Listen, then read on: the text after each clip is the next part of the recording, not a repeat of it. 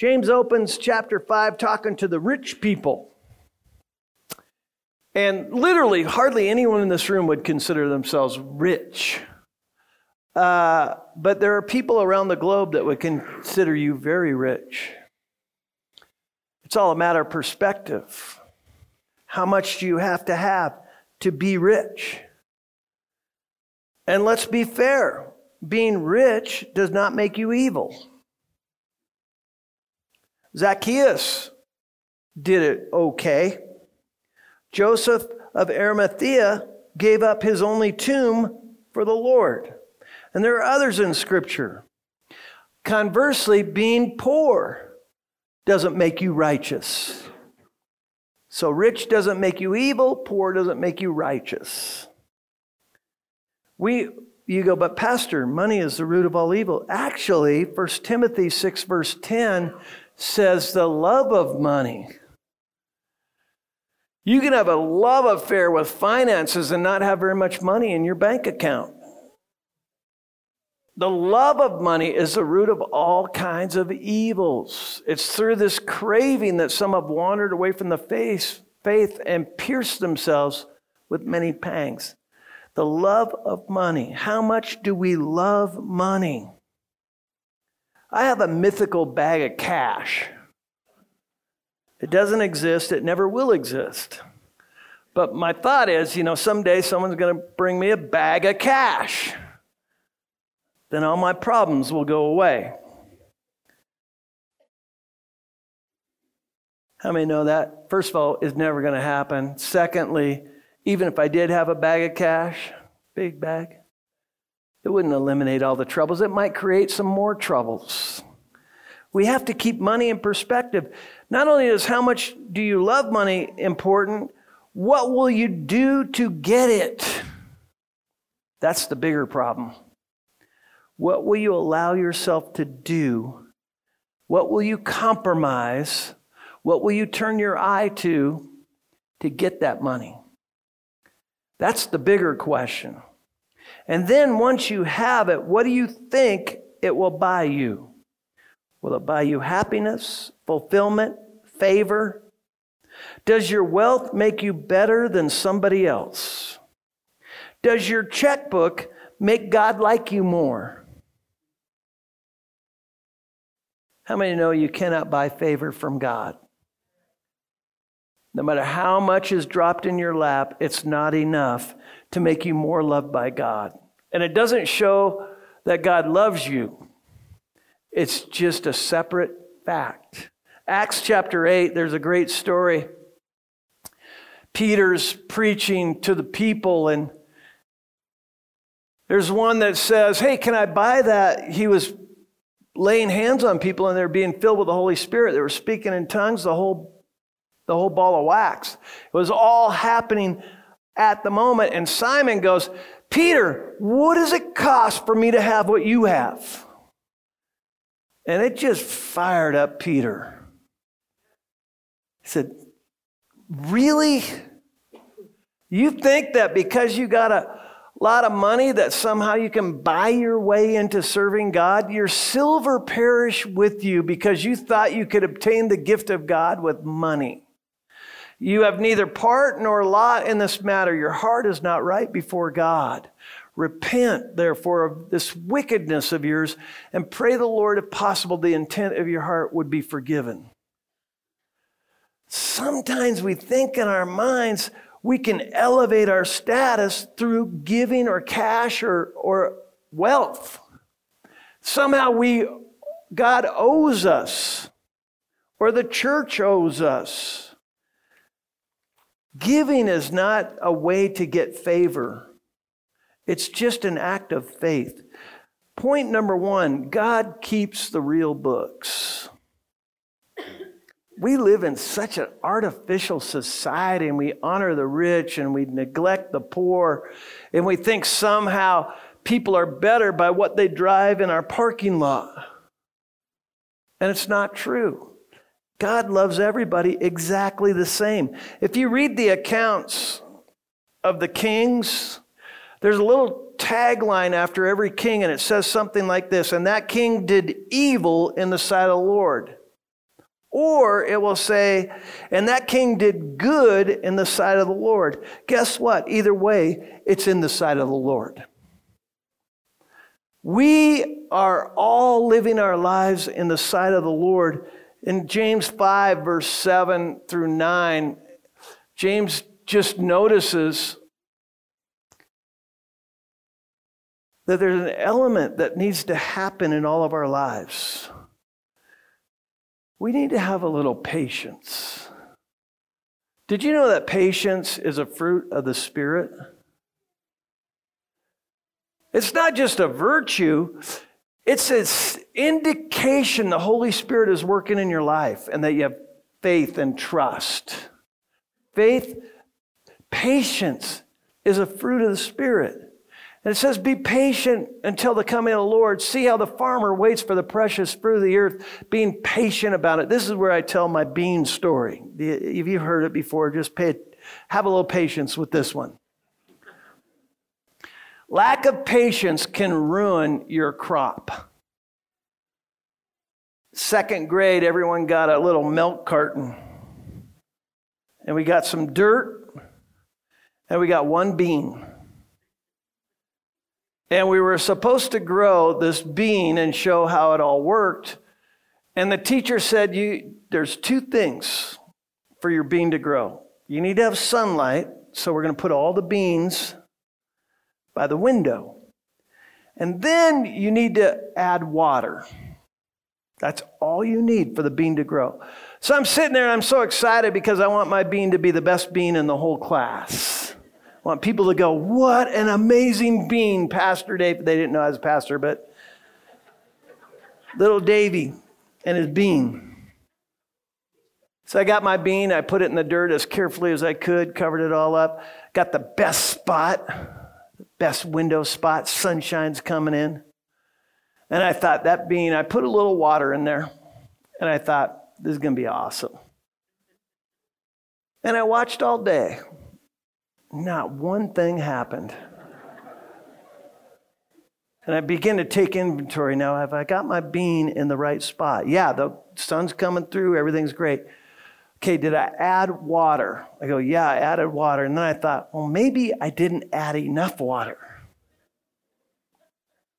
And I poured more water in there. And I waited till the end of class and I thought, crud, still nothing. So I thought, well, in the morning I'll see what happened. I come in the morning is really excited for my bean. Nothing. And I thought, well, I better add more water. I didn't know it was possible to drown a bean. My bean was the only bean that never produced fruit. It was a muddy soup in one bean. And I learned a valuable lesson.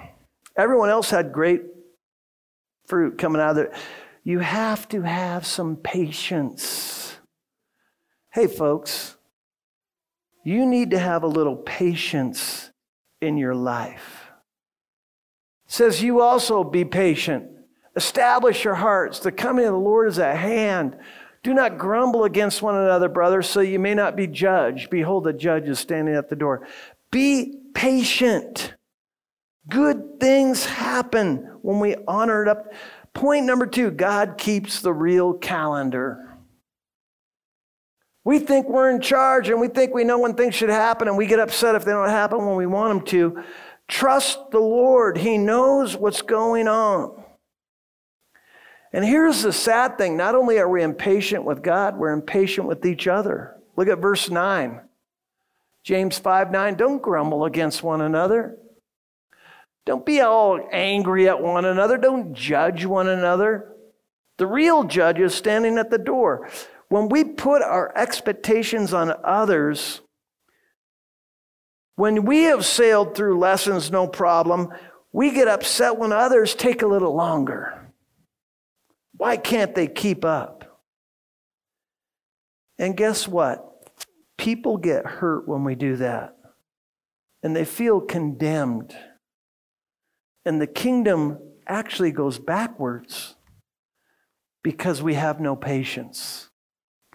Aren't you glad you don't get judged on the things that take you a little longer to figure out? Aren't you glad that the body of Christ is actually cheering you on? You can do this, you can get it figured out. The better way is have patience and lots of grace. Look at verse 10 and 11. As an example of suffering and patient, brothers, take the prophets who spoke in the name of the Lord. Behold, we consider those blessed who remain steadfast. You heard of the steadfastness of Job. You've seen the purpose of the Lord, how the Lord is compassionate and merciful. Let there be patience. We're all in this together. Suffering actually can pull us together if we have patience for one another. Whatever we're going through, the Bible says, as one suffers, we all suffer. If one rejoices, we all. Re- we're together on this. And the best fruit we can show one another is patience. Trust the Lord.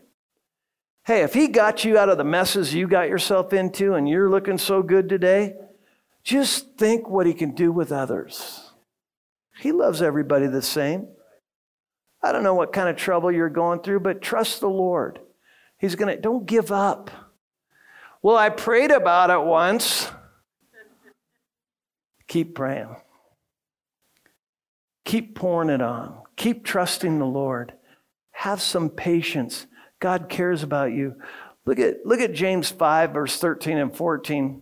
Is any among you suffering? Let him pray.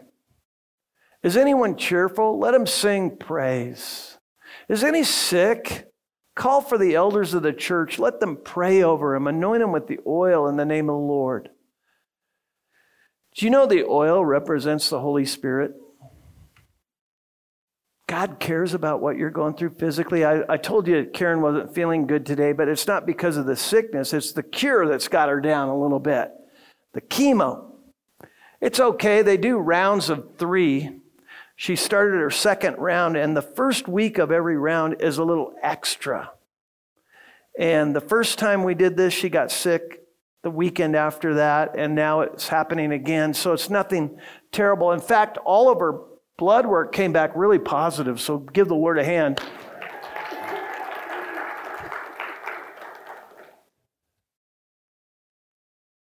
But sometimes you got to go through some stuff to get your healing. I don't know why. It just happens that way sometimes. Point number three healing comes in the name of the Lord. There's a lot of things that lead up to it, and we're praying and we're believing and we're doing, but in reality, look at verse 15. Healing comes in the name of the Lord. The prayer of the faith will save the one who is sick, and the Lord will raise him up. If he's committed sins, he'll be forgiven.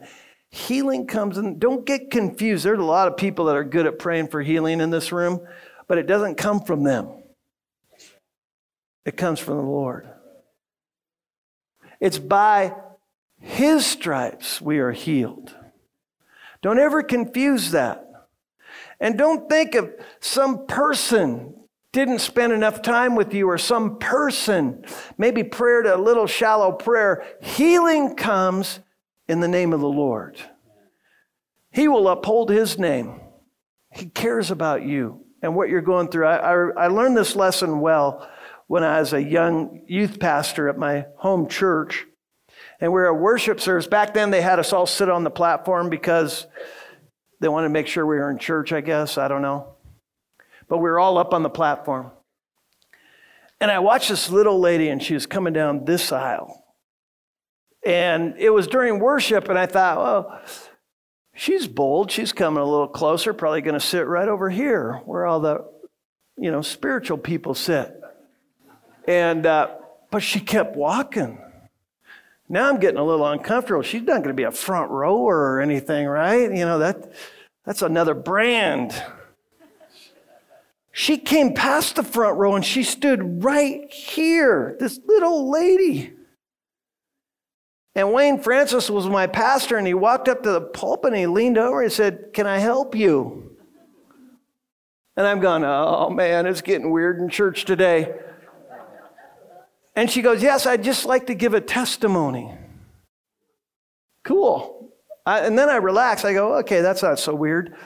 Um, and she said, A year ago, During this time, you called for people that were sick to be prayed for. And Pastor did, and all of a sudden, I'm going, what did I do? Pastor Dave prayed for me. I had breast cancer, and surgery was on Monday. And I just wanted to have a prayer before surgery. Now, I don't remember this lady. I don't remember the prayer. I don't know if it was a good one or not a good one. Aren't you glad healing comes in the name of the Lord? And she said these words I went in for surgery, and they took one last look before they opened me up. And they took a second look. And they told me, We can't find any cancer. And I'm sitting on the platform and I'm looking at my hands like, whoa. These hands are going to fill auditoriums for the. And then the Lord reminded me, really? Because you don't even remember praying for her. And I went, You're right. I, I wasn't a very big part of that. Healing comes in the name of the Lord. It's by his stripes we're healed. We do our part, but it's so small. We have a little bit of faith, but it's not huge. We say some words, they may or may not be that spiritual. But God takes that prayer and says, I'll step in now. And we're going to rearrange this body and we're going to do something awesome in their life and people get healed. We go, well, only if you have enough faith. Really? I remember Lazarus was so sick he died. And Jesus spoke to the tomb and said, Lazarus, come forth. Now, dead people have zero faith. Zero. They have nothing to contribute. And Lazarus came forth. Healing comes in the name of the Lord. Even if you have just a little tiny bit of faith, it's enough for God. Look at verse 16, James 5, verse 16. Therefore, confess your sins to one another, pray for one another that you would be healed. The prayer of the righteous person has great power as it is working. Point number four confession and prayer open the door for good things to happen. I want to just hover on this for a little bit. It's a strange connection healing and confessing sin. Unconfessed sin will eat away at you. If you're trying to pretend to be something you're not, your insides will rot. And it will affect your physical body. If nothing more, you're going to have a hard time sleeping when you know you're not doing what you should be doing or you're doing something you shouldn't be doing. And it's beginning to become too big of a battle between what you should have and what you are. That's where confession comes in. It's good for the soul. Hey, folks, you don't need the lurid details to be confessed. A simple ask for help. A simple, I'm having a rough go. Simply, I'm not doing what I should be doing is enough. To get all in the details of your personal life really isn't that necessary. But we do need to ask for help for one another. Could you pray for me this week? It's going to be a rough week. Could you help me walk through what I got to walk through. You know, it's funny, uh, not very often, and when I say funny, I don't mean ha. I mean odd, different. The Pope had to defrock the U.S. Cardinal this week. He was abusing people. And he was, it's really interesting, but it, it connected his confessional. People would confess to him, and then he would find a way to worm into their life and he would sexually abuse children, and adults. We don't need all those details. Sometimes we hear someone's confession and we get a bad response. We get a response that says, Well, at least I'm better than that guy or that gal. We get, begin to compare and contrast. Confession can literally become a bad thing. Let's keep it right. Let's, in honor, preferring one another, let's go the extra mile to help somebody out. And if they can unload something that's been on their chest and they can get free of it through confession, and we pray that God's blood will wash away every sin and empower them to live a better life, don't you know we'll go farther? Save the judgment for later. Let's help each other out. You know, the, the goal isn't to find out everybody's sin, the goal is restoration. Look at verse 19 and 20 of James. My brothers, if anyone among you wanders from the truth and someone brings them back, let him know that whoever brings back a sinner from his wandering will save his soul from death and cover a multitude of sins. That's called restoration. If we can help each other out, it's hard. It's difficult. When I was a young believer, there was a musician, some of you will remember Chuck Girard. He wrote a song called Don't Shoot the Wounded.